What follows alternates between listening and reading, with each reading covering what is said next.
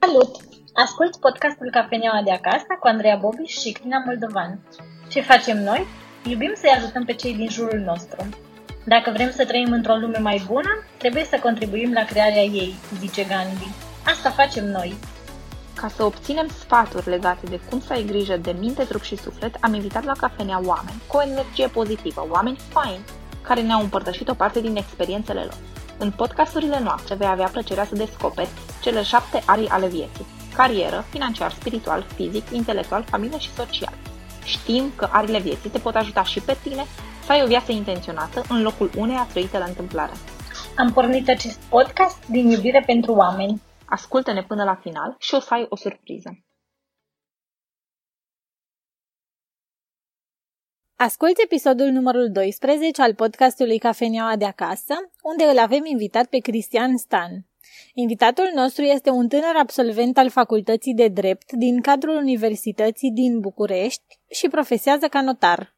Cristian este unul dintre cei mai cunoscuți creatori de conținut de dezvoltare personală și emoțională, iar pe Instagram a reușit să facă o comunitate faină de peste 110.000 de persoane.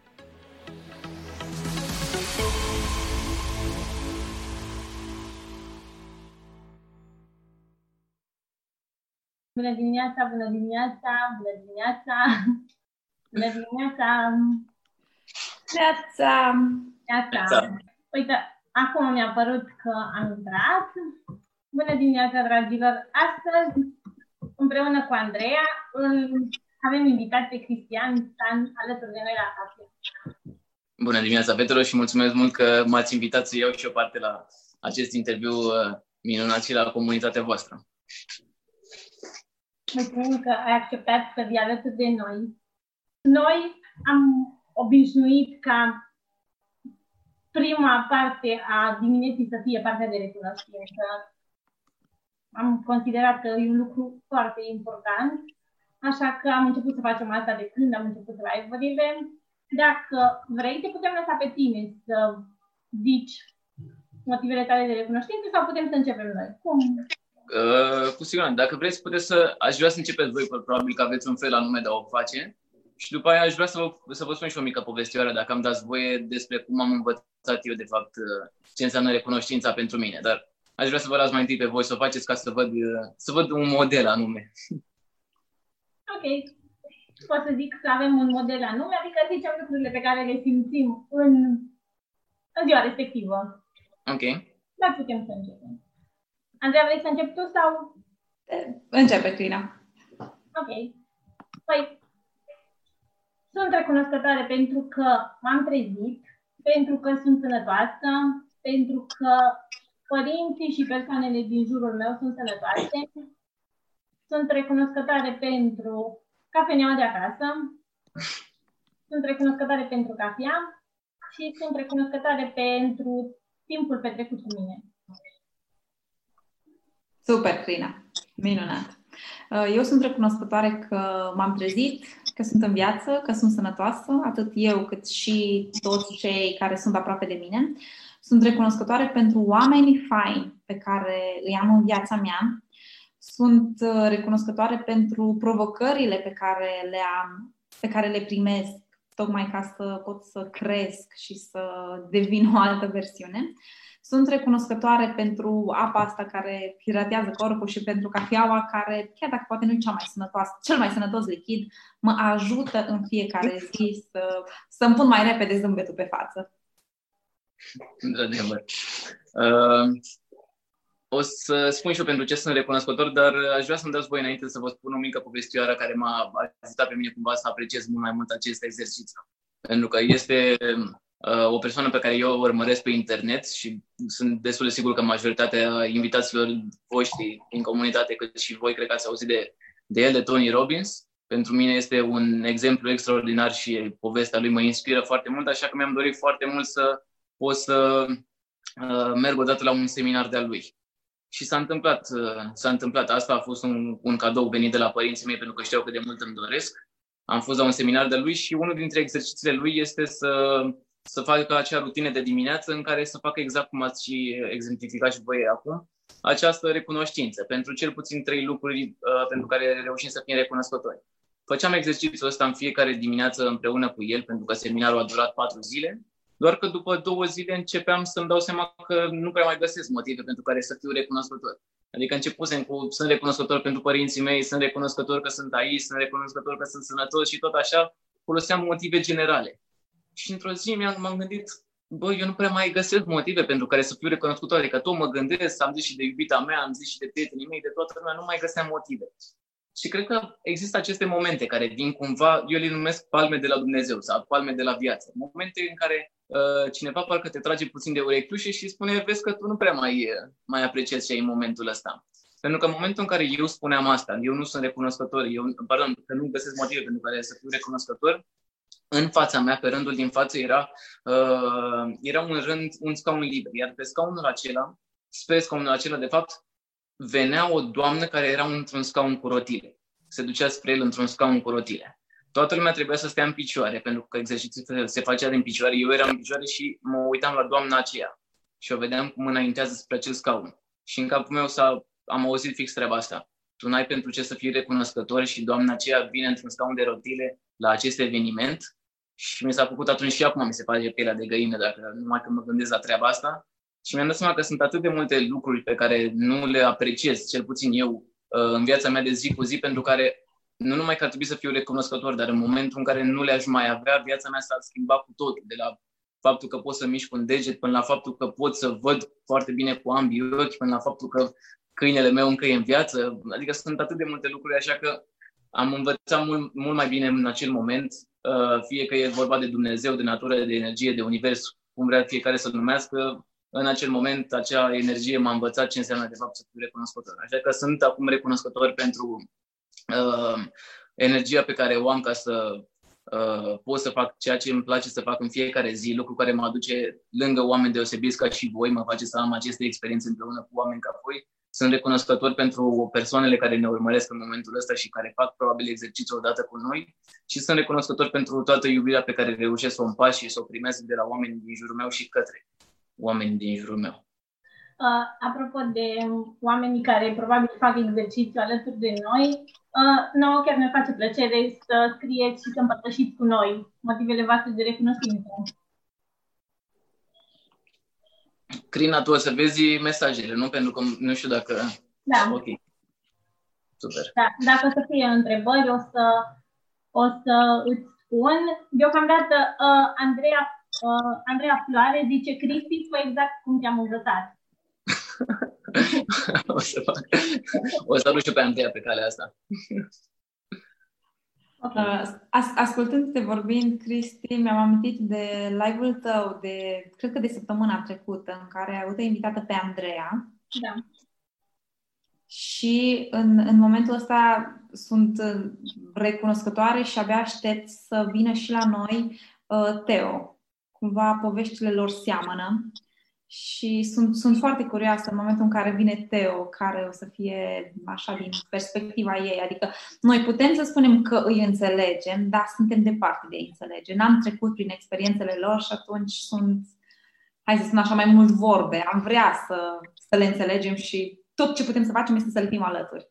Exact. Da. Bănuiesc că înțelegem cumva că există un sentiment acolo pe care nu putem să-l înțelegem, dar ne dăm seama că există. Dar, exact într-adevăr, e, e extrem de greu să înțelegi de câtă putere ai nevoie ca să poți să ajungi din nou să ai această viziune asupra vieții care totuși te, te lasă și îți dă voie sau cel puțin te încurajează să mergi înainte.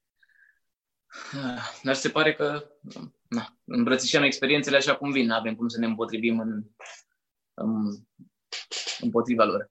Exact. Eu urmărind live-ul vostru de uh, săptămâna trecută, cred că era cu Andreea, mm.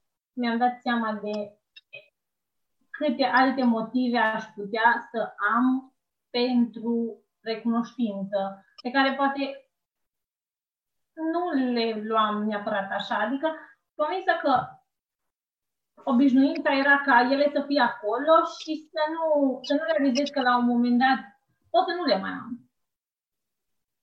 Exact, exact. Chiar mi se întâmplase în perioada asta am vrut neapărat să continui să fac sport acasă. Dacă tot s-au închis sălile, am zis o să continui să fac sport mai făceam flotări, mai ridicam, nu știu, un rucsac, ceva și puteam eu să ridic prin casă și s-a întâmplat să mă accidentez la mână. și să mă, să mă doare foarte tare umărul. Și nu mai puteam să ridic mâna stângă, adică de fiecare dată când o ridicam mă durea extraordinar și cumva am rămas paralizat așa o zi întreagă, nu mai puteam să, să mișc mâna.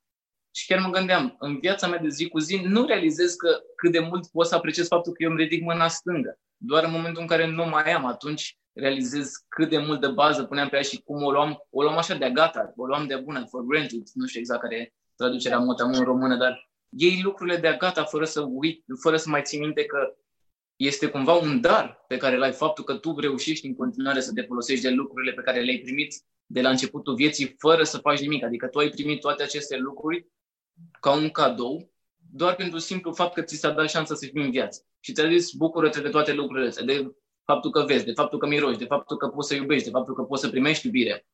Tu n-ai trebuit să faci niciodată nimic pentru lucrurile astea. Pur și simplu le-ai primit, sunt un cadou.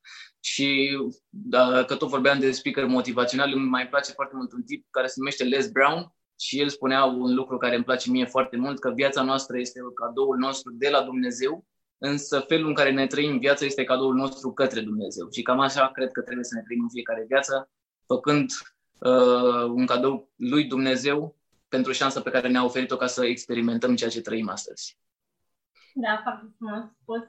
Oare ai putea să te prezinți puțin pentru persoanele care nu te cunosc. Noi știm ce faci tu și te urmărim, dar cred că sunt printre noi probabil și oameni care nu știu exact cu ce te ocupi. Cu siguranță, cu mare drag. Um, o, să întreb mai, o să încep mai întâi prezentarea generală. Numele meu este Stan George Cristian. Am 25 de ani, abia am primit pe 23 aprilie. Am terminat facultatea de drept la Universitatea din București, am terminat acum 2 ani Uh, planul meu când am început facultatea era să devin notar, notar public. Uh, am încercat în primul an să devin notar, dar am picat într-un mod uh, senzațional examenul, așa că cumva un an l-am avut liber și în anul acesta am reușit să dezvolt foarte mult o pasiune de-a mea, care se lega uh, de acel domeniu al activității în online, combinat cumva cu public speaking. Public speaking fiind o frică foarte, foarte puternică pe care o aveam încă din timpul facultății, când eram chemat în fața sălii de curs să prezint un proiect sau o lege pe care trebuia să o învățăm, mi-am dat seama că este frica mea și am vrut neapărat să trec peste ea. Și că combinând uh, această provocare de a trece peste frica de public speaking și pasiunea mea de a uh, crea conținut în online, am reușit să creez în momentul de față sau să, mă, să pot să fac parte în momentul de față de o, din, dintr-o comunitate de 90 de oameni, 90 de mii de oameni minunați, oameni care s-au strâns în jurul ideilor pe care le uh, dezvoltăm și le învățăm împreună pe Instagram, pe Facebook, pe YouTube și alte rețele de socializare pe care uh, în momentul ăsta le folosesc pentru a da din ideile care m-au ajutat pe mine personal mai departe povestea mea cumva a început de la uh, tot o provocare, uh, o provocare în sensul de am avut un moment, uh, în, aș putea să spun, în timpul facultății care m-a pus la încercare. De fapt, am trebuit să nu știu, nici nu știu cum să pun în cuvinte, pentru că pentru mine experiența cumva a însemnat ceva și pentru alte persoane să putea să însemne altceva. Dar am fost într-o relație Uh, lângă o persoană toxică, o relație care m-a scos din temelii, o relație care m-a făcut să-mi pierd toată încrederea, toată siguranța, tot curajul, absolut tot ce aveam. De fapt, m-a făcut doar să conștientizez că nu le-am avut niciodată. Așa îmi place să văd, să văd treaba așa. Iar în momentul în care am decis să scap din acel blocaj și să scap de acea dependență de relația respectivă, m-am, uh, mi-am dat seama că eu, de fapt, toată viața am fost singur și că trebuie să încep să, să mă cresc pe mine ca persoană ca să pot să mă bucur Uh, de încredere, de curaj, de iubire de sine și toate acestea. Și am, am documentat cumva tot procesul. De momentul despărțirii, la două, trei luni, am, am decis să documentez tot procesul. Iar uh, asta a făcut uh, ca acești 90.000 de oameni minunați să vină ușor, ușor pe parcurs, să-ți alăture uh, progresului, procesului în sine și, de ce nu, să învețe și ei din uh, lucrurile pe care eu le învățam la momentul actual. Așa că în momentul ăsta, cu asta mă, mă ocup din punct de vedere al pasiunii, Uh, cu comunitatea minunată pe care o am în rețele de socializare, învățând cumva împreună din toate aceste experiențe. Uh, ce lungă a fost, nu cred că am făcut niciodată o descriere mai lungă. eu, eu una mă bucur enorm, pentru că este cumva legată de o discuție pe care am avut-o cu Crina. Având în vedere că interacționăm cu foarte mulți oameni, știi, tot așa, ne-am pus noi întrebarea, okay, ce determină pe oameni să se schimbe? Și pentru mine răspunsul e foarte simplu. Un, un moment din viața ta în care ajungi undeva foarte jos. Exact. Aia te ajută să faci cea mai rapidă, bruscă și bună schimbare pentru tine. Ăsta e și motivul pentru care o să și vorbim despre depresie și o să vină o persoană care a trecut prin asta și vrea să ne împărtășească experiența lui. Cred că la sfârșitul lunii. Și uh, vorbind cu Crin, am zis, mă, e, e foarte fain că sunt oameni care reușesc să se provoace și să se crească ei pe ei, fără să treacă prin momente din astea distractiv. Dar cei mai mulți dintre noi nu cred că suntem acolo. Cei mai mulți am căzut undeva în cap, de pe un vârf pe care noi îl credeam foarte înalt și după aia începem să învățăm să urcăm de acolo.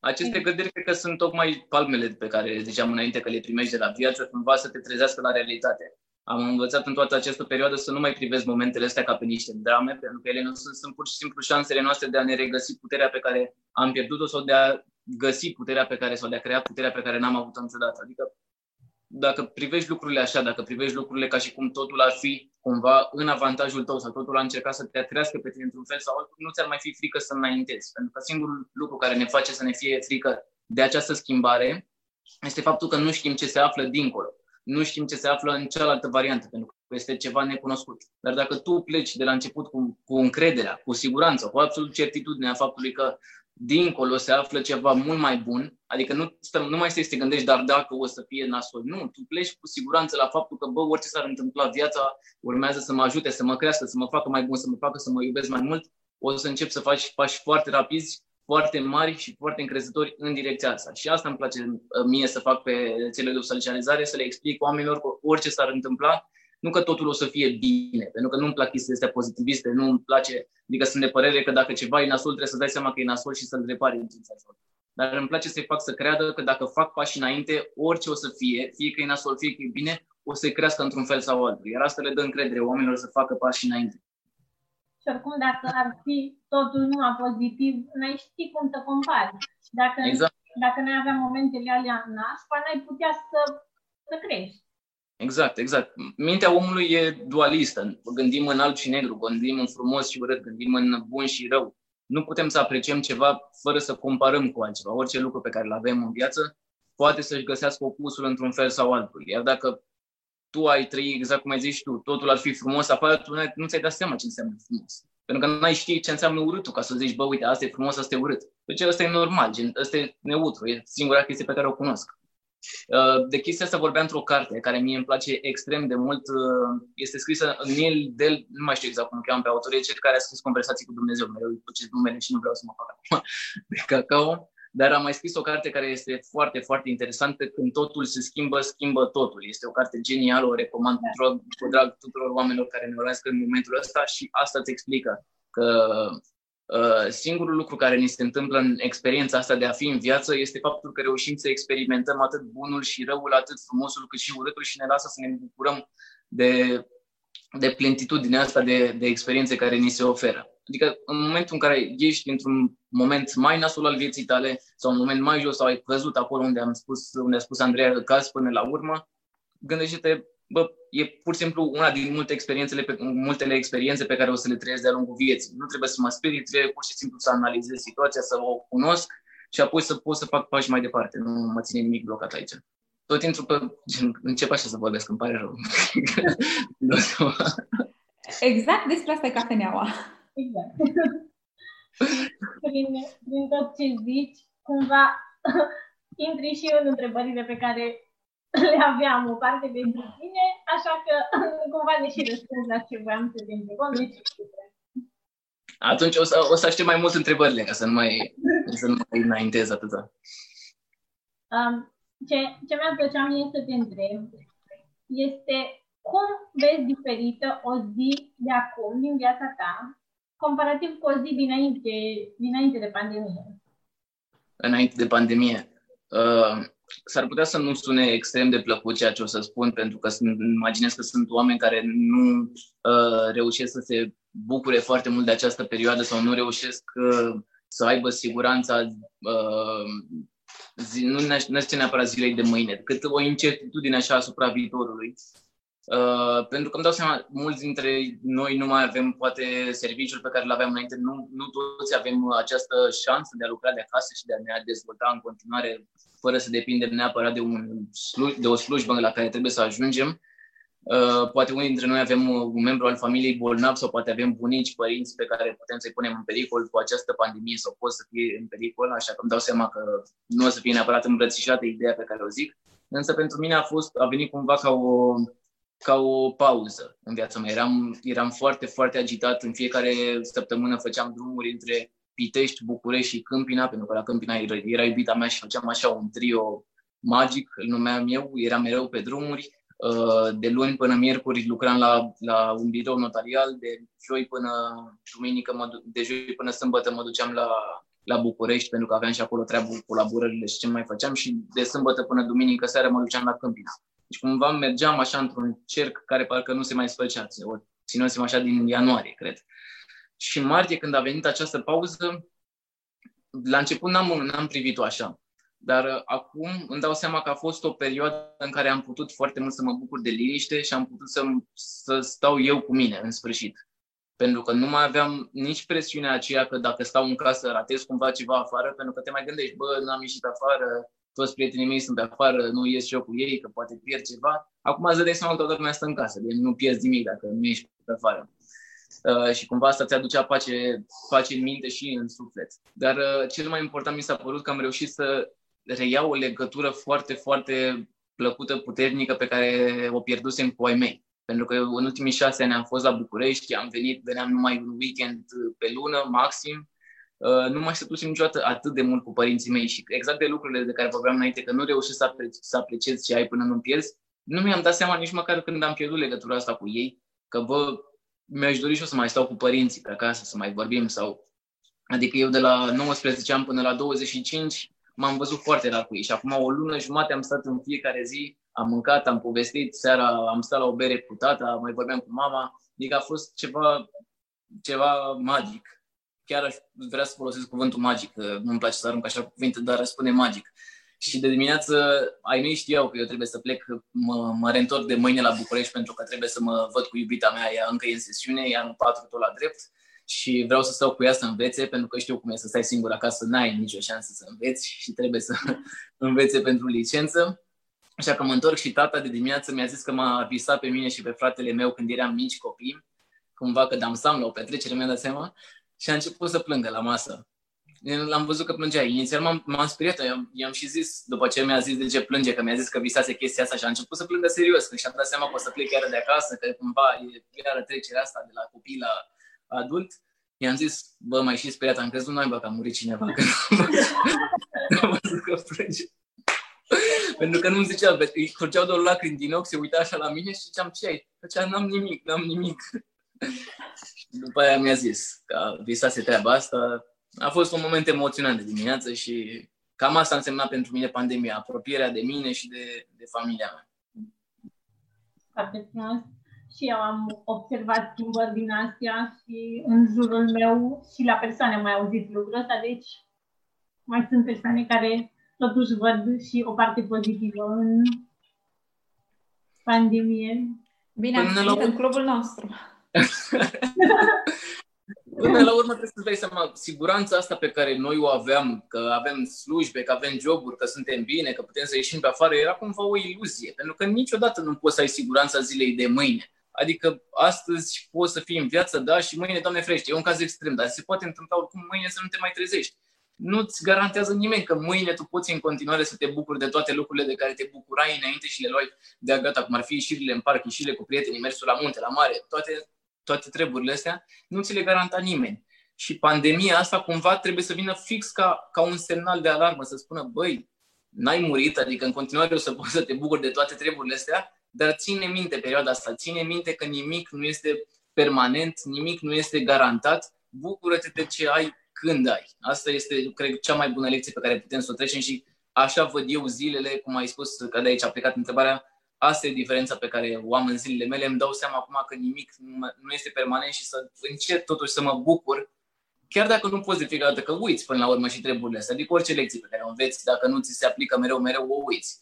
Dar să ținem minte, bă, uite, în 2020 țin eu minte că am stat atunci câteva luni în casă și n-am mai putut să mă văd cu prietenii. Hai să mă bucur acum că mă văd cu ei, să nu stau pe telefon. Că, știi, asta facem până la urmă, când ieșim cu prietenii, pac, pac, pac, pac, pac, pac, cu o poză, să ținem minte și gata, ne-am dus acasă și mai stăm și acasă pe telefon. Ofelia spune așa, crezi că după o singură experiență neagră, dacă vorbim în termen de culoare, a doua oară nu se va mai întâmpla și nu o să mai trăiești astfel de experiență? Dacă da, de ce da? Dacă nu, de ce nu? În momentul în care treci printr-o experiență neagră, nu-ți garantează nimic că nu o să mai treci prin ea. Dar însă te, îți garantează că ai șansa de a fi pregătit a doua oară când o să treci prin ea. Asta ne învață, de fapt, experiențele. Uh, uh, în fiecare lucru există o lecție, numai că oamenii nu le, nu le conștientizează pentru că ele vin sub forma unor oameni, evenimente, întâmplări, trăiri, emoții. Lecțiile se ascund în spatele formelor. Noi trebuie să privim mereu, să, te, să fim atenți care este lecția pe care eu pot să învăț sau ce pot să învăț în momentul ăsta din această experiență. Faptul că tu ajungi într-o experiență neagră, poate sau nu poate să fie vina ta, în sensul că tu poți să controlezi un set de lucruri în viața ta, cum ar fi oamenii cu care vorbești, cum ar fi uh, cum reacționezi tu față de anumite lucruri, cum ar fi cui dai voie în viața ta și cui nu-i dai voie. Dar tu nu poți să controlezi, de exemplu, ce simți, cum simți, ce se întâmplă afară, dacă afară plouă, dacă... Adică sunt evenimente de genul ăsta pe care tu nu le poți controla și care, efectiv, sunt în afara ariei tale de înțelegere. Adică sunt evenimente pe care tu nu, asupra care tu nu ai niciun control. În schimb, în momentul în care uh, se întâmplă ceva, tu poți de fiecare dată să controlezi un lucru. Și acela este reacția pe care tu o ai sau însemnătatea pe care tu o dai acelei experiențe. Asta este mereu în controlul tău și asta îți va, îți va ghida uh, direcția și implicit destinația vieții tale. Pentru că în momentul în care tu alegi ce înseamnă lucrurile pentru tine sau tu alegi cum reacționezi față de oamenile, oamenii, evenimentele, întâmplările, emoțiile, sentimentele, trăirile din jurul tău, în momentul în care tu alegi cum să reacționezi față de lucrurile astea, ai câștigat orice fel de luptă, pentru că în momentul ăla tu ai control absolut. Nu te mai interesează dacă se întâmplă sau nu se întâmplă, nu te interesează cum se întâmplă, te interesează doar că tu poți să reacționezi. Și Jim Rohn, uh, care era mentorul Tony Robbins, îmi plăcea, spunea foarte mult o chestie, nu îți dori să se întâmple mai puține, mai puține lucruri, ci dorești să ai tu mai multă putere să treci prin ele. Și asta cred că trebuie să învățăm cu toții, nu să ne dorim să controlăm tot ce se întâmplă în jurul nostru pentru că se pierde toată distracția de la viața asta dacă putem să fim uh, așa în control total, și să ne dorim doar să avem puterea de trece de fiecare dată mai ușor sau mai lejer sau mai într-un mod mai subtil prin toate problemele sau situațiile pe care le întâmpinăm și de ce nu și când sunt situații bune, să învățăm să trecem mai bine prin ele. Cum ar fi, cum vorbeam înainte, să învățăm să apreciem momentele bune. Până la asta ne învață negru, să apreciem alb, dacă ne place alb. Exact acum Ofelia zice cum reacționezi sau cum acționezi, dar cred că exact asta ai zis să vezi un alb la cum reacționezi. Să, cred că depinde foarte mult în momentul respectiv care este destinația la care vrei tu să ajungi. Pentru că așa poți să-ți dai seama uh, ce trebuie să faci, care este setul de acțiuni sau de decizii pe care tu trebuie să le iei. De exemplu, ca să vorbesc așa într-o, n-aș zice o metaforă, cât un exemplu aplicabil, de exemplu, dacă eu sunt la Pitești, asta este situația, contextul în care eu mă aflu, adică perioada aceea neagră în care sunt și eu vreau să ajung la București, ca fiind acea situație bună pe care mi-o imaginez sau în care îmi doresc să ajung, uh, setul meu de decizii, de acțiuni pe care urmează să le iau, trebuie să, cumva să configureze drumul până acolo. Știu destinația la care vreau să ajung, așa că doar trebuie să-mi dau seama care este planul pe care o să mi fac implicit care sunt reacțiile pe care o să le am față de evenimentul respectiv ca să ajung unde îmi doresc să ajung. Contează, adică diferă de la om la om unde vrea să ajungă, sunt diferă de la om la om ce experiență vrea să aibă. Eu, de exemplu, dacă uh, să zicem că am, un, am o afacere în online, dau un exemplu fictiv, și dau faliment. Eu, de exemplu, mi-aș dori următoarea dată, destinația mea să fie să învăț să am o afacere mult mai bună sau să învăț să evit acel faliment sau acea perioadă care m-a dus într-un faliment pentru o altă, perioadă, pentru o altă persoană, și nu o să zic că e mai bine sau mai rău, pentru că asta depinde de fiecare dată că, dacă e mai bine sau mai rău, pentru o altă persoană poate să fie vreau să evit cu totul această experiență, așa că o să mă duc într-un, într-un loc mai sigur, o să-mi iau un job care o să-mi garanteze că șeful de acolo o să se ocupe de treburile astea, eu doar o să trebuiască să execut anumite lucruri. Uh, asta poate să fie destinația lui. De asta zic, depinde foarte mult locul în care tu vrei să ajungi în funcție de ceea ce ți s-a întâmplat sentimentul pe care vrei să le eviți, frica de care vrei să fugi sau experiența sau provocarea pe care vrei să o îmbrățișezi. Din nou, repet, nu este ceva bun sau rău în toată treaba asta, adică fie că vrei un job, fie că vrei o afacere tu, uh, este fix experiența pe care tu ți-o alegi și pe care tu o îmbrățișezi. Nu poate să zică nimeni că e bună sau rea. Este exact ceea ce dorești tu, dar trebuie să-ți alegi acea destinație. Nu poți să mergi așa ca o barcă fără nu știu, un capitan sau o destinație, știi, care să controleze ce se întâmplă. Că așa nu o să ajungi nicăieri. Omul care, om, nu mai, asta nu mai știu cine a zis-o, dar tot așa îmi place foarte mult, uh, omul care uh, nu știe unde vrea să ajungă, o să ajungă fix acolo, adică nicăieri. Nicăieri. Ofelia, Ofelia mai spune când reacționezi, implici emoțiile, când acționezi, ești tu ca și gândire da, reacție, reacție versus acțiune. Nu reacționezi la ce se întâmplă, ci alegi tu ce... Într-adevăr, e, e un mod foarte bun de a, de a privi. Că tu nu reacționezi față de ce se întâmplă, ci cumva acționezi în felul în care tu îți dorești în continuare să acționezi, indiferent de contextul în care te afli. Apropo de acțiune, Cristian, cum arată o zi ideală din viața ta? aș vrea, adică aș vrea să o văd și o dată, știu cum arată așa în capul meu, dar aș vrea să o văd și în realitate, dacă, dacă s-ar putea, ar fi perfect. Deci o zi ideală din viața mea ar fi să, uh, ar începe de seară, ar începe de o a doua zi, asta mi s-ar părea cel mai bun plan. Ar începe cumva cu o listă minimă de lucruri pe care aș vrea să le duc la bun sfârșit în ziua următoare. Adică să, cum am înainte, să am o destinație clară la care vreau să ajung. Uh, aș vrea să mă, să mă culc undeva la ora 11 cel târziu ca să pot să mă trezesc, cum ai zis tu, la un 5 jumate, asta ar fi ideal pentru mine. Am văzut că ora 5 jumate funcționează foarte bine pentru mine, pentru că încă este noapte afară și îmi place foarte mult să mă bucur de, de răsărit. Ador sentimentul ăsta. Așa că trezirea ar fi undeva la 5 jumate pentru mine. Aș începe cu o rundă de sport de 60 de minute, 80 de minute undeva acolo ca să pot să-mi pun sângele în mișcare și să pot să mă bucur de energia aia încă de la început. Aș vorbi apoi probabil cu iubita mea și stat, am stat de vorbă ca să, nu știu, să mai râdem puțin împreună, să nu începem neapărat cu muncă, muncă, muncă. Uh, după aia m-aș ocupa foarte bine de Acum depinde dacă sunt la, dacă sunt la notariat sau dacă sunt, în, dacă sunt în weekend. Pentru că dacă sunt la notariat, trebuie să mă duc la notariat, acolo îmi fac treaba. Dar dacă aș fi în weekend, m-aș ocupa foarte mult de content online. Aș merge la filmări. Asta ar fi uh, activitatea mea preferată. Îmi place foarte mult să filmez pentru Instagram și pentru YouTube. Uh, aș edita videoclipul ca să știu că e, că e gata. Și în rest, acum dau seama că aș vrea și o parte de incertitudine. Adică n-aș vrea să fie totul programat. Cred că aici e, e cea mai mare distracție. În momentul în care se întâmplă o chestie și nu, nu e cumva programată. Pentru că de fiecare dată încercăm să ne programăm zilele și mi se întâmplă de fiecare dată să, bă, nu, n-am putut. Adică s-a întâmplat chestia, n-am mai putut să fac asta. Mi-ar plăcea să știu că, că, că lucrul ăsta care, pe care nu pot să-l întâmpin e o experiență plăcută sau e o experiență care mă crește într-un fel sau altul. E o, o experiență care, care mă oferă o lecție și care mă face în fiecare zi să zic, bă, uite, țin minte, mi s-a întâmplat mie chestia atunci și cumva m-a crescut. Cred că așa ar da o, o zi ideală. Cumva o combinație între lucruri pe care știu că vreau să le fac, să le duc la bun sfârșit, pentru că asta mă face să mă simt bine, dar și să știu că am fost pus la încercare și nu numai că am reușit să trec peste situație, dar am reușit să trec într-un mod în care m-a crescut pe mine. Cred că așa ar arăta o zi ideală și la sfârșit să stau cu iubita mea, uh, să mă uit eventual la un film sau să mai stăm să vorbim. Cred că așa ar fi o zi ideală. Aș vrea, să vă întreb, aș vrea să vă întreb și pe voi, că eu nu știu cum ar fi zilele voastre ideale. Uh, asta, să, să știi că mi-e sună foarte bine ce ai spus mai devreme și în uh, trainingul pe care eu îl implementez în diferite organizații, în partea de eficientizare și prioritizare, exact asta este una din lecții.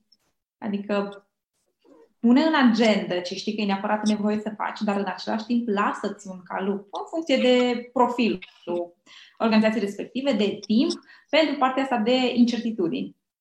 Și cumva să știi că ăsta e motivul pentru care foarte mulți oameni au frustrări. Ei își umple agenda, oricum știu din istoricul lor că în fiecare zi au parte de tot felul de întreruperi și de provocări și de urgențe și se transformă în pompieri, dar cu toate astea nu fac ceva în mod proactiv să lase timp pentru situațiile respective.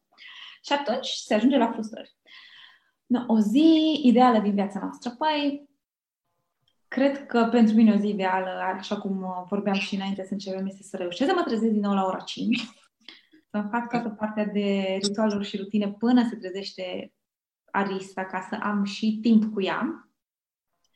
Apoi, um, cred că o zi ideală din viața mea va implica și călătorii și ieșit din casă.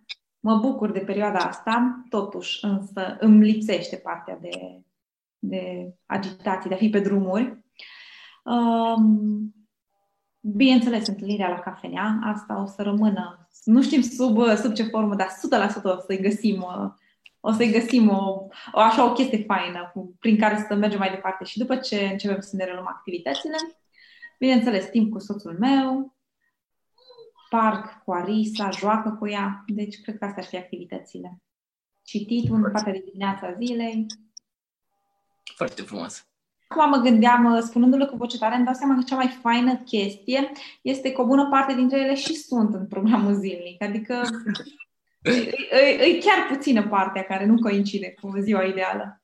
Crina... Da, atunci, atunci e ideal când știi că te și ții de, de planul ăsta pe care îl ai. Da. Păi, pentru mine o zi ideală. Eu, eu cumva o privesc un pic mai departe, pe o perioadă mai lungă. Uh, mi-ar plăcea să încep ziua la fel, tot undeva la 5 jumătate și uh, să încep cu ora aceea de sport care în momentul ăsta îmi lipsește și știu că am avut o perioadă în care ziua mea funcționa foarte bine din cauza asta pentru că aveam mult mai multă energie. Um, ar continua cu partea de cafenea și discuții, uh, dar ce, ce ar fi nou în ziua mea ideală ar fi um, cafeneaua mea fizică, nu cea virtuală. uh, asta e unul din una din dorințele mele și cam așa cred că ar arăta o zi ideală. O zi petrecută acolo, în cafeneaua mea, cu cărți, cu oameni faini, povești faine. Și cafea bună. Da. asta, în momentul ăsta altceva nu pot să, nu pot să descriu. Deci asta, asta îmi doresc cel mai tare în momentul ăsta și cam așa văd o zi ideală. E da, mi se... sau... Oricum, mi se pare că ai zis foarte bine, chiar acum, în ultima parte a propoziției, în momentul ăsta. Pentru că mi se pare că ce vrem în momentul ăsta, asta este cel mai important. Pentru că e absolut sigur că o să ne schimbăm, o să ne dorim altceva, noi ne schimbăm, viața se schimbă în sine și o să ne dorim constant, constant altceva și altceva și altceva. Dar în momentul ăsta, exact cum a zis și Andreea, dacă o mică parte sau o parte și mai mare, dacă se poate, dacă este bine din programul nostru să se îndeplinească acum din ceea ce ne dorim să se întâmple, cred că suntem pe drumul cel bun. Mm-hmm. Și îmi doresc să, să poate să mutăm o dată când o să avem șansa acest live sau această întâlnire într-o cafenea adevărată, exact cum își dorește și Crina și să avem un live și acolo cu uh, oamenii care ne urmăresc în momentul acesta. Asta ar fi o super idee. Lucrăm la planul pe următorii ani. Da. Cristian, tu cum ai descrie într-o frază viața ta de până acum? Viața mea de până acum?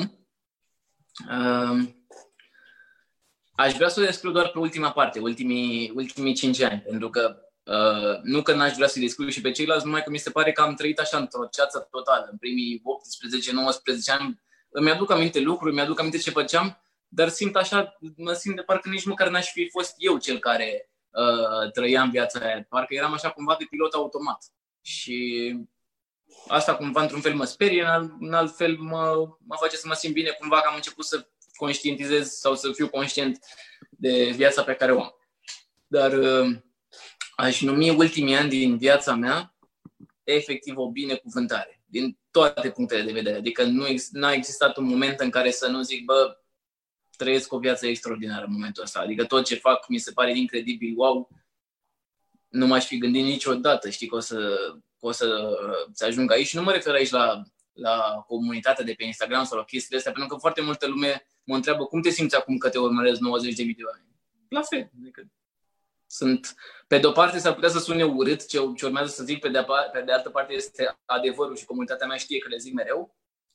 Uh, să nu îți crească cumva valoarea faptul că te apreciază alți oameni. Pentru că nu se te ajute niciodată treaba asta, aprecierile altor oameni. Și asta mă ajută foarte mult, de exemplu, să trec peste, uh, peste um, hate sau peste alte treburi. În momentul în care nu pun valoare nici pe uh, aprecierile oamenilor, nu o să mă deranjeze nici faptul că alți oameni încearcă să mă, să mă dea cumva în jos. Pentru că e de, primesc de foarte multe ori întrebarea asta, cum trec peste hate? Zic, bă, oricât de mult aș fi recunoscător și mă bucură faptul că Uh, că primesc aprecieri și că lumea încurajează munca și că sunt alături de mine și că în continuare crește comunitatea asta într-un mod atât de frumos, faptul că sunt 90.000 uh, de oameni sau câți ar fi puteau să fie și un milion de oameni, faptul că sunt atât, acolo oameni care uh, validează munca pe care o fac, nu mă face să mă simt mai mult sau mai puțin mândru de, de munca pe care o fac. Adică simplu motiv că sunt mândru de ceea ce fac în momentul ăsta și sunt mândru de de viața pe care am și sunt fericit cu lucrurile pe care le fac, asta mă face să înaintez și cred că exact asta atrage oamenii în jurul, în jurul ideii. Nu o fac ca să primesc validare sau ca să zică, bă, ce om bun e sau bă, ce muncă bună faci sau e, hai să-ți dăm o medalie, că uite ce faci. Nu. O fac tocmai pentru că mă simt atât de bine făcând toate treburile astea. Dar să zic că în momentul de față viața mea cu tot ce reprezintă, cu iubita mea, cu relația pe care o am, relația cu familia, uh, forma mea fizică din momentul ăsta, pentru că a ajuns o prioritate pentru mine, uh, relația mea cu mine, pe care n-am avut-o niciodată și mi se pare că este, sunt, am ajuns să fiu cel mai bun prieten al meu, adică mereu nu, în mintea mea nu mai există chestii de astea, bă, nu e bine ce faci, bă, ești urât, bă, existau foarte multe înainte, de la ești scund, ești urât, ai făcut burtică, nu stă bine cu barbă, nu stă bine nu știu cum, sunt, acum în capul meu sunt cel mai bun prieten al meu, zic, ești cel mai tare.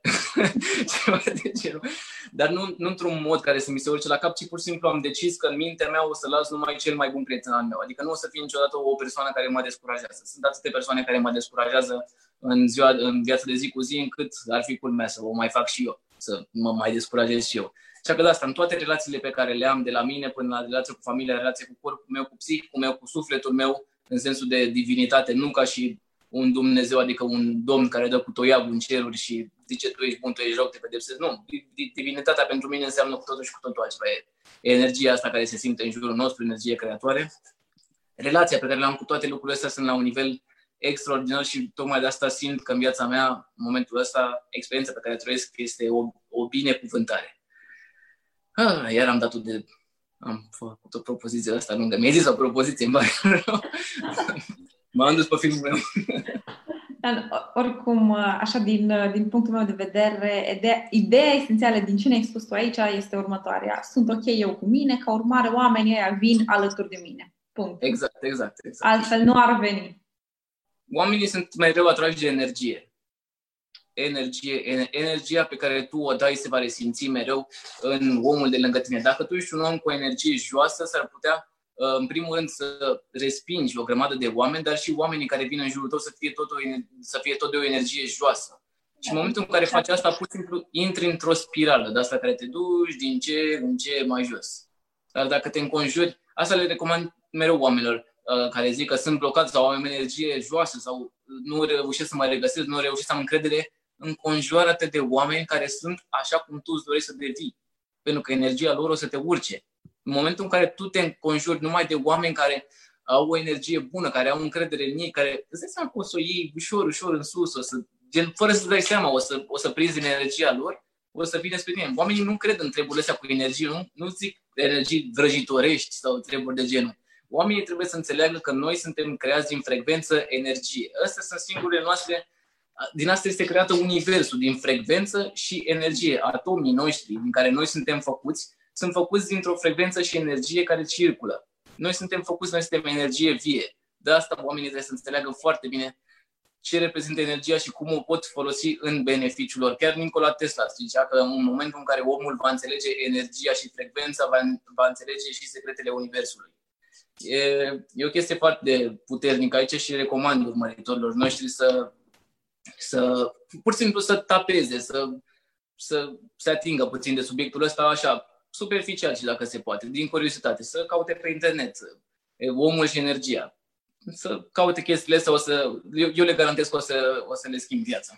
O să le schimbe viața subiectul respectiv. Și așa, uh, cumva eu sunt cea care traduc, știi, pentru rațional.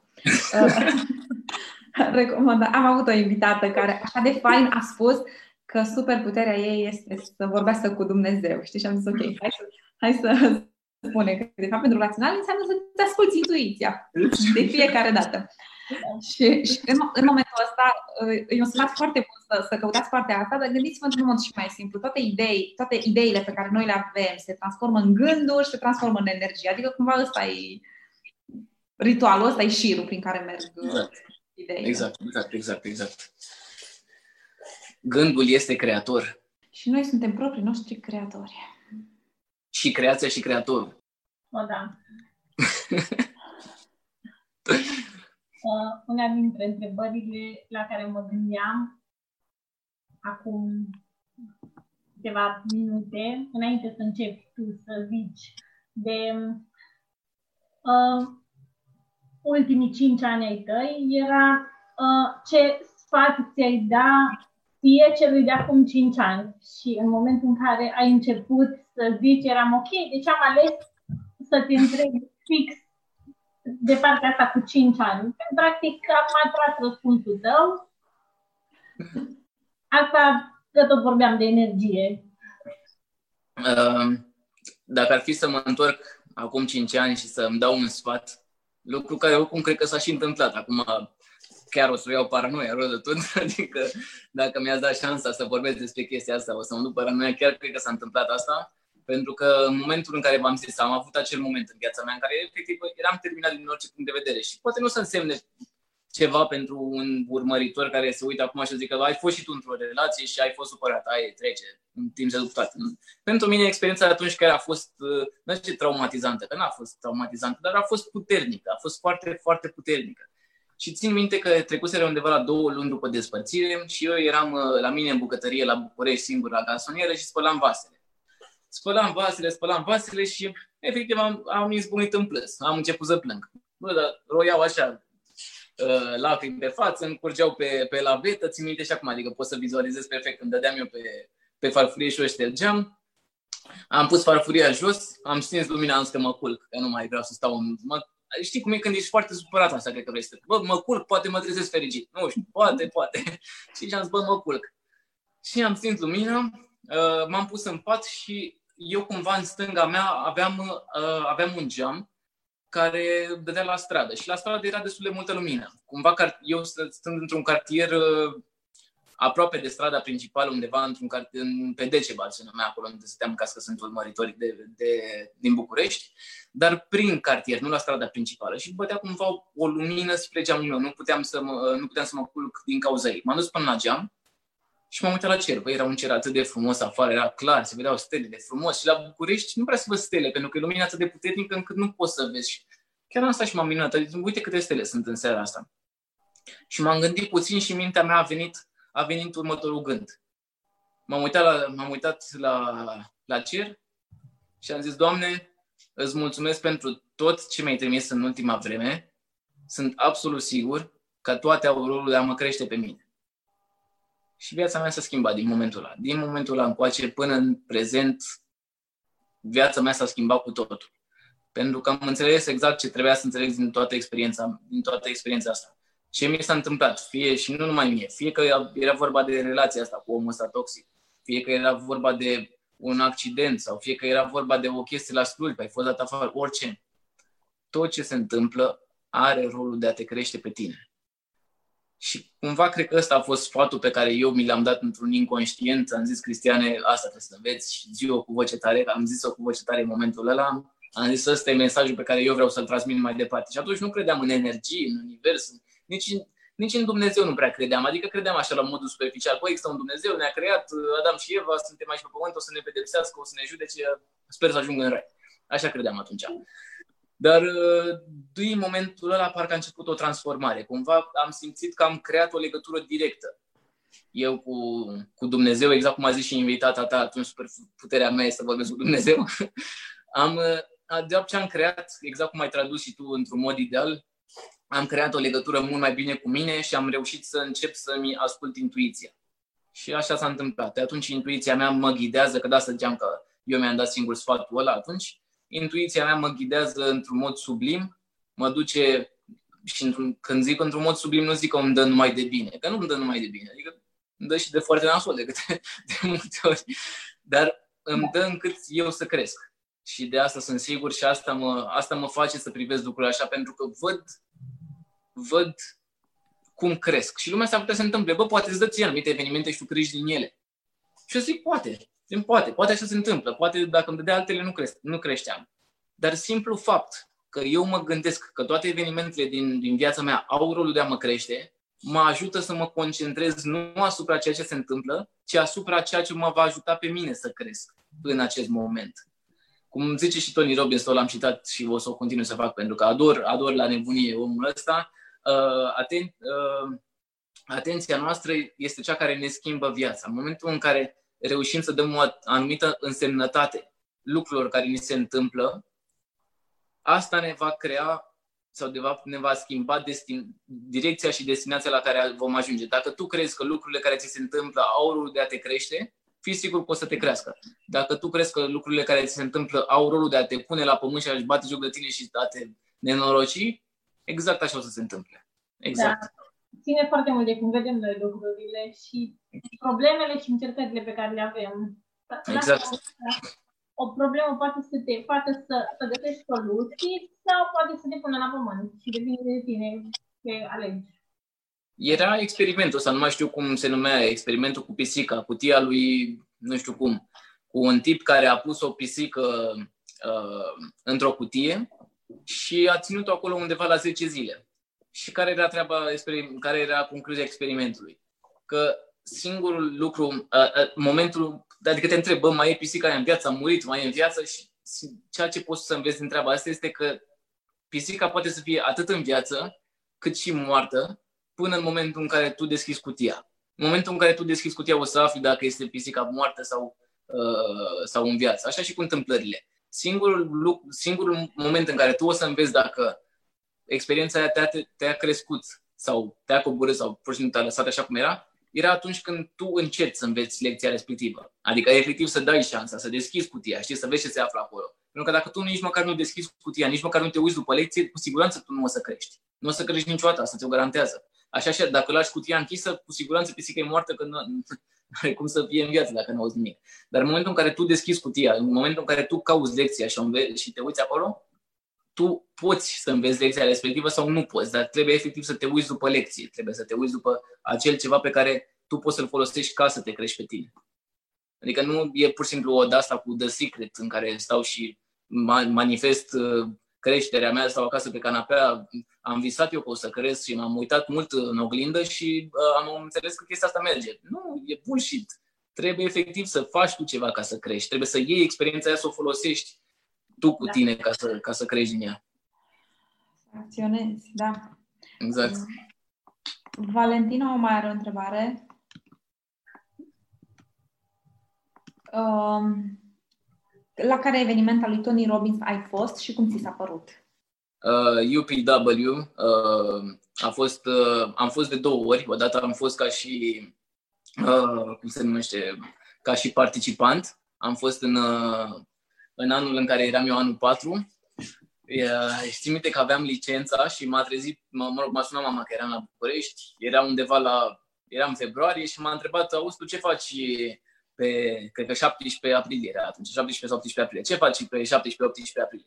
Și am zis, bă, încep licența, dau examene, ce să fac și eu cu facultatea, na, m-ați trimis aici până Și facea că, uite, voiam să te trimit la un eveniment, că e un eveniment de dezvoltare personală și știu că îți place și am zis, nu, cred că pot să mă duc, că parcă n-aș rata ultimele examene din anul 4, după aia vine și licența, n-am timp să mă complic. Și am zis, dar unde era? Că chiar sunt curios, sau cine îl făcea? E, face, e un tip, Tony Robbins. Ce? Ce? și am zis, unde e? Face la Londra, pe 18, 20 ceva, nu mai știu, că era pe 23 era ziua mea, știam că prind și ziua mea acolo.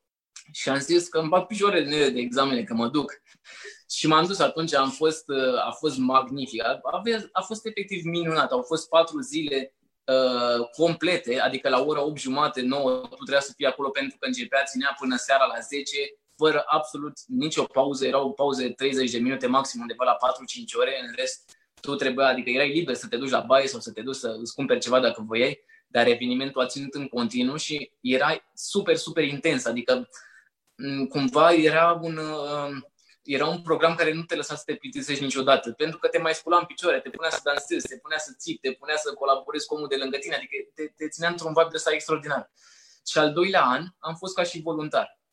Am vrut foarte mult să mă duc ca voluntar pentru că eu îmi doresc la un moment dat să pot să fac și eu treburile astea în România. Ar fi, ăsta ar fi visul meu, să pot să am genul ăsta de evenimente în România.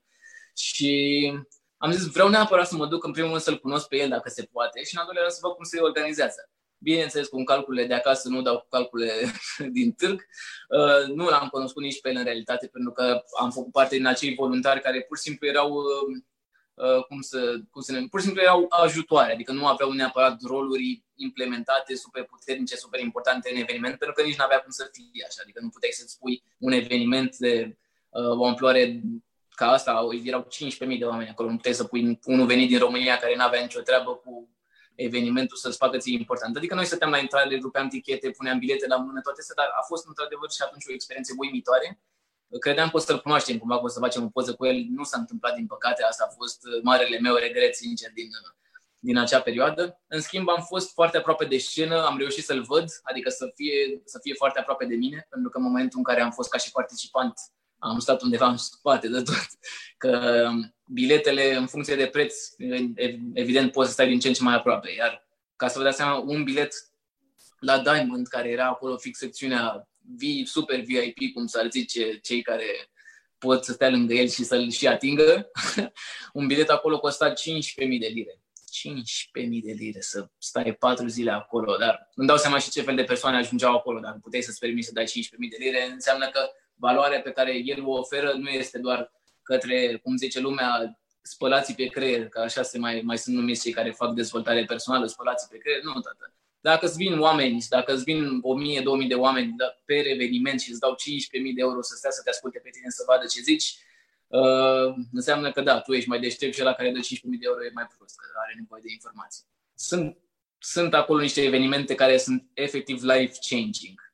Life, adică îți schimbă viața cu totul. Pentru că stai, râzi, plângi. În prima zi, de exemplu, de eveniment, ne-a pus pe toți 15.000 de oameni care eram acolo să mergem pe cărbuni în 5.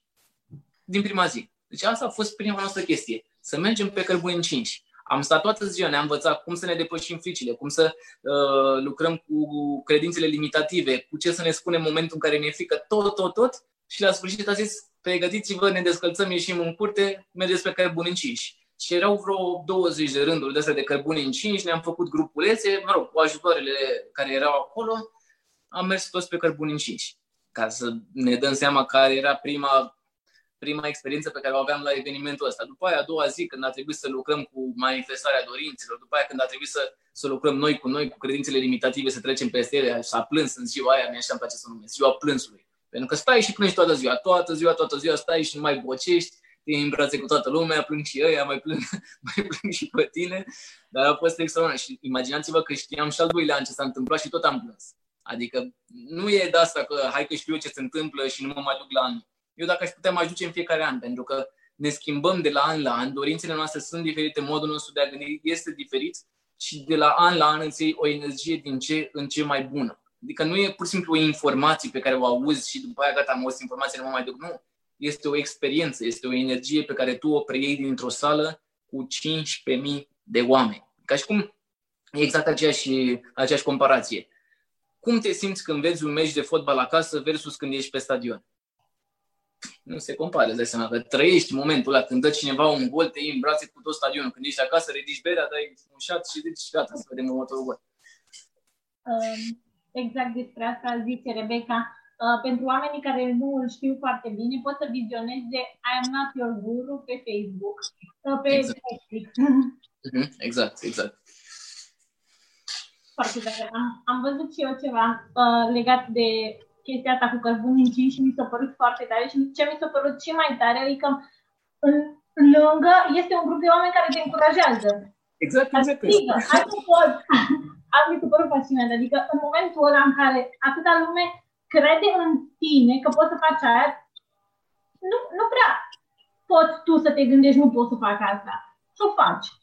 Și făcând lucrul ăsta și văzând că nu e așa greu cum te-ai imaginat, uh, te ajută să, să depășești anumite frici, cum ai zis tu. Asta e importanța grupului până la urmă, exact și vorbeam și înainte, te ridică. În momentul în care ești într-un grup care el ca sine are o, are o, o energie de asta care ridică, te ridică și pe tine automat. Fie că ție ți-e frică la început, fie că nu crezi în tine, fie că n-ai curaj, înconjoară-te de oameni care sunt exact cum îți dorești tu să devii și o să devii și tu până la urmă. N-ai cum să imaginează că din 15.000 de oameni n-a fost nici măcar un om care să se rănească și erau cărbuni încinși, adică stăteai lângă ei și simțeai efectiv căldura care iese din ei. Nu era așa pur și simplu niște cărbuni care hai să aruncăm un chibrit să ardă puțin. Nu, erau cărbuni încinși, erau reîncinși de fiecare dată când, vă dați seama, după 10-15 minute se mai stingeau. Erau reîncinși, repuși, adică era o experiență reală prin care îți dovedea că ceea ce ție, că ție ți-e frică să, să faci un anumit lucru, unde există într-adevăr pericol, pentru că exista pericol acolo, dacă nu o făceai cum trebuie, te răneai cu siguranță, dar te face să conștientizezi că între pericol și frică este o diferență enormă. Una este da să conștientizezi că ți se poate face un rău, că poți să mori, că poți să te rănești, că orice. Una e pur și simplu perspectiva ta subiectivă asupra ceea ce crezi tu că o să se întâmple. Treci prin acel lucru și după aia tragi o concluzie. Nu te gândești înainte, nu, că merg picioarele. Treci pe acolo, vezi dacă ți le arzi prima dată. S-ar putea să nu ți le arzi. Da. Um, Ofelia mai zice, mai am o curiozitate. După ce ai ieșit din acea relație toxică, cât timp a durat până ai intrat în relația actuală? Uh, eu am cunoscut o fată undeva la patru luni uh, după ce uh, după ce se întâmplase chestia asta. Acea fată fiind și, și iubita mea din momentul respectiv.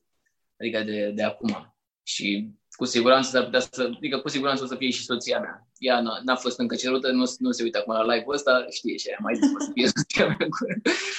uh, dar nu am început o relație în acel moment, pentru că eu simțeam că eu nu am ce să ofer în momentul ăla. Adică simțeam pur și simplu că ar fi fost o persoană tampon, simțeam pur și simplu că ar fi fost o, o, o persoană care să o înlocuiască pe alta. Și nu am, nu am, uh, uh, n-am intrat într-o relație eu nu știam atât de lucruri despre relații cât știu acum, așa că am făcut destul de multe uh, greșeli în această perioadă uh, între despărțirea de persoana toxică și începutul relației cu cealaltă persoană. Greșeli care au făcut-o și pe ea să fie rănită. Lucru care, pe care acum adică, ni l-am asumat. Nu mi-a convenit că s-a întâmplat asta, dar sunt conștient că asta trebuie să se întâmple ca să ajungem în punctul ăsta. Uh, Um, pentru că prin greșelile respective eu am învățat foarte multe lucruri, dar îi sunt complet recunoscători ei pentru răbdarea pe care a avut-o cu mine, pentru că asta a fost, cred eu, elementul crucial în toată experiența asta, răbdarea. Dacă ea n-ar fi avut răbdarea asta, eu nu m-aș fi trezit la realitate și n-aș fi învățat ceea ce trebuia să învăț. Uh, dar după ce m-am despărțit, cred că a mai durat undeva la un an și ceva până să încep o altă relație, până să fiu sigur că îmi doresc cu adevărat să fiu cu persoana respectivă și nu numai că îmi doresc să fiu cu persoana, pentru că dorințe avem cu toții. Am așteptat până în momentul în care am fost conștient că pot să-i ofer ei nu ce are nevoie, că ea n-a, nu avea nevoie, că mergea foarte bine și fără mine înainte, nu avea nevoie de ceva de la mine. Că pot să-i ofer ce îmi doresc eu să-i ofer iubitei mele. Adică femeii pe care eu o țin de mână, vreau să simt că eu pot să ofer acel lucru pentru că ea ar fi fost de acord să fie lângă mine și în varianta al, inițială, cum eram atunci, când eram mai necioplit așa. Dar n-am vrut, n-am vrut eu să-i fac asta pentru că ea era o persoană cu adevărat deosebită și nu ar fi meritat treaba asta. Am zis, lasă-mă să mă... Ea a rămas în continuare atunci lângă mine, am fost prieteni, asta a fost un element super puternic, am dezvoltat o relație de prietenie. I-am zis, mi-am zis mie că nu i-am zis niciodată treaba asta, am zis, vreau să fiu eu bine cu mine, să știu eu sigur că am trecut peste, să fiu eu sigur că nu, te, nu înlocuiesc pur și simplu ceva ca să nu mai simt un gol. Vreau să mă simt eu în prima dată plin, eu cu mine, ca să fiu sigur că pot să ofer ceea ce vreau să ofer mai departe. Deci, răspuns final de una și ceva. Suficient de mult timp încât să mă schimb. Da, da, da, cu siguranță. Cu siguranță. Și în continuare mă schimbă, în continuare mă învață lucruri, în continuare mă formează ca și, ca și om, ca și bărbat, ca și viitor soț, mă formează ca tot. E singura constantă pe care o avem cu toți în viața asta e schimbarea. Asta Exact. E, exact. asta e singura chestie. Că o să ne schimbăm în aceeași direcție față de parteneri, o să mergem în direcție opusă, iar ține de noi și de relația pe care o construim zilnic. Lu- Lumea cred că ar fi bine să înțeleagă din punctul ăsta de vedere al relațiilor, că relații nu trebuie să fie niciodată permanente și nici nu au cum să fie. Adică ele ne despart, adică relațiile se termină ori printr-o despărțire, divorț și alte lucruri de comun acord sau poate nu de comun acord, ori prin moarte. Adică relația în, în final se termină într-un fel sau altul. Lumea trebuie să înțeleagă foarte bine lucrurile astea, să nu se țină de mână cu, cu mitul, cu iluzia că odată ce am început o relație trebuie să mă lupt toată viața cu treaba asta și trebuie să o fac să meargă bine. Nu. S-ar putea de fiecare dată, s-ar putea, pardon, câteodată să nu meargă lucrurile bine și să accepti lucrul ăsta și să mergi mai departe, să-ți iei acel bagaj de informații, lecții pe care le poți prelua din acea experiență, toxică sau netoxică, și să le folosești mai departe într-o altă experiență. Unele persoane vin în viața noastră ca să rămână, altele perso- alte persoane vin în viața noastră ca să ne învețe ceva. Super importantă treaba asta, super, super importantă, pentru că nu trebuie să ne simțim tot dependenți, legați, blocați lângă o anumită persoană. În momentul în care noi nu ne mai simțim bine cu noi, în pielea noastră, sau simțim că nu mai, nu mai facem pe cealaltă persoană să se simtă bine, pentru că există și perspectiva asta, trebuie să ne luăm bagajele și să plecăm. Nu forțăm pe nimeni să rămână și nu ne forțează nimeni să rămânem. Exact. Reason, season or a lifetime. Ah. Da. Um, Cred că e cea mai interesantă cafea pe care am băut-o până acum la o discuție. ne bucurăm să auzim asta. Noi mai avem o parte de recomandare de carte, dar astăzi mi-ar plăcea să te las pe tine să faci asta. Ah, super, mersi mult. Aveți cumva un gen anume sau uh, orice fel de cărți? Orice fel de cărți. Uf, da, o întrebare, Ai vrea să recomand. o întrebare dificilă. Uh, o, să, o să dau o carte ușurică, uh, care, adică cumva care se... Sunt unele cărți, de exemplu, care s-ar putea să-mi placă și numai mie și sunt conștient de treaba asta și nu vreau să le recomand pe acelea pentru că vreau să profit de ocazia asta ca să dau o carte care chiar s-ar putea să ajute. Este o carte destul de comercială, s-ar putea ca foarte mulți dintre urmăritorii noștri din acest moment să o fi citit, dar o recomand în continuare tocmai ca un reminder. Este vorba despre uh, cartea Alchimistul de Paulo Coelho. Este o carte care te învață, este o carte care te poartă printr-o poveste foarte, foarte frumoasă. Uh, am primit-o de la o persoană dragă care, din păcate, nu mai este acum printre noi și n-am reușit să o apreciez așa cum trebuia, așa că de fiecare dată o să profit de momentul ăsta ca să uh, știe cât de mult o apreciez, probabil că mă aude.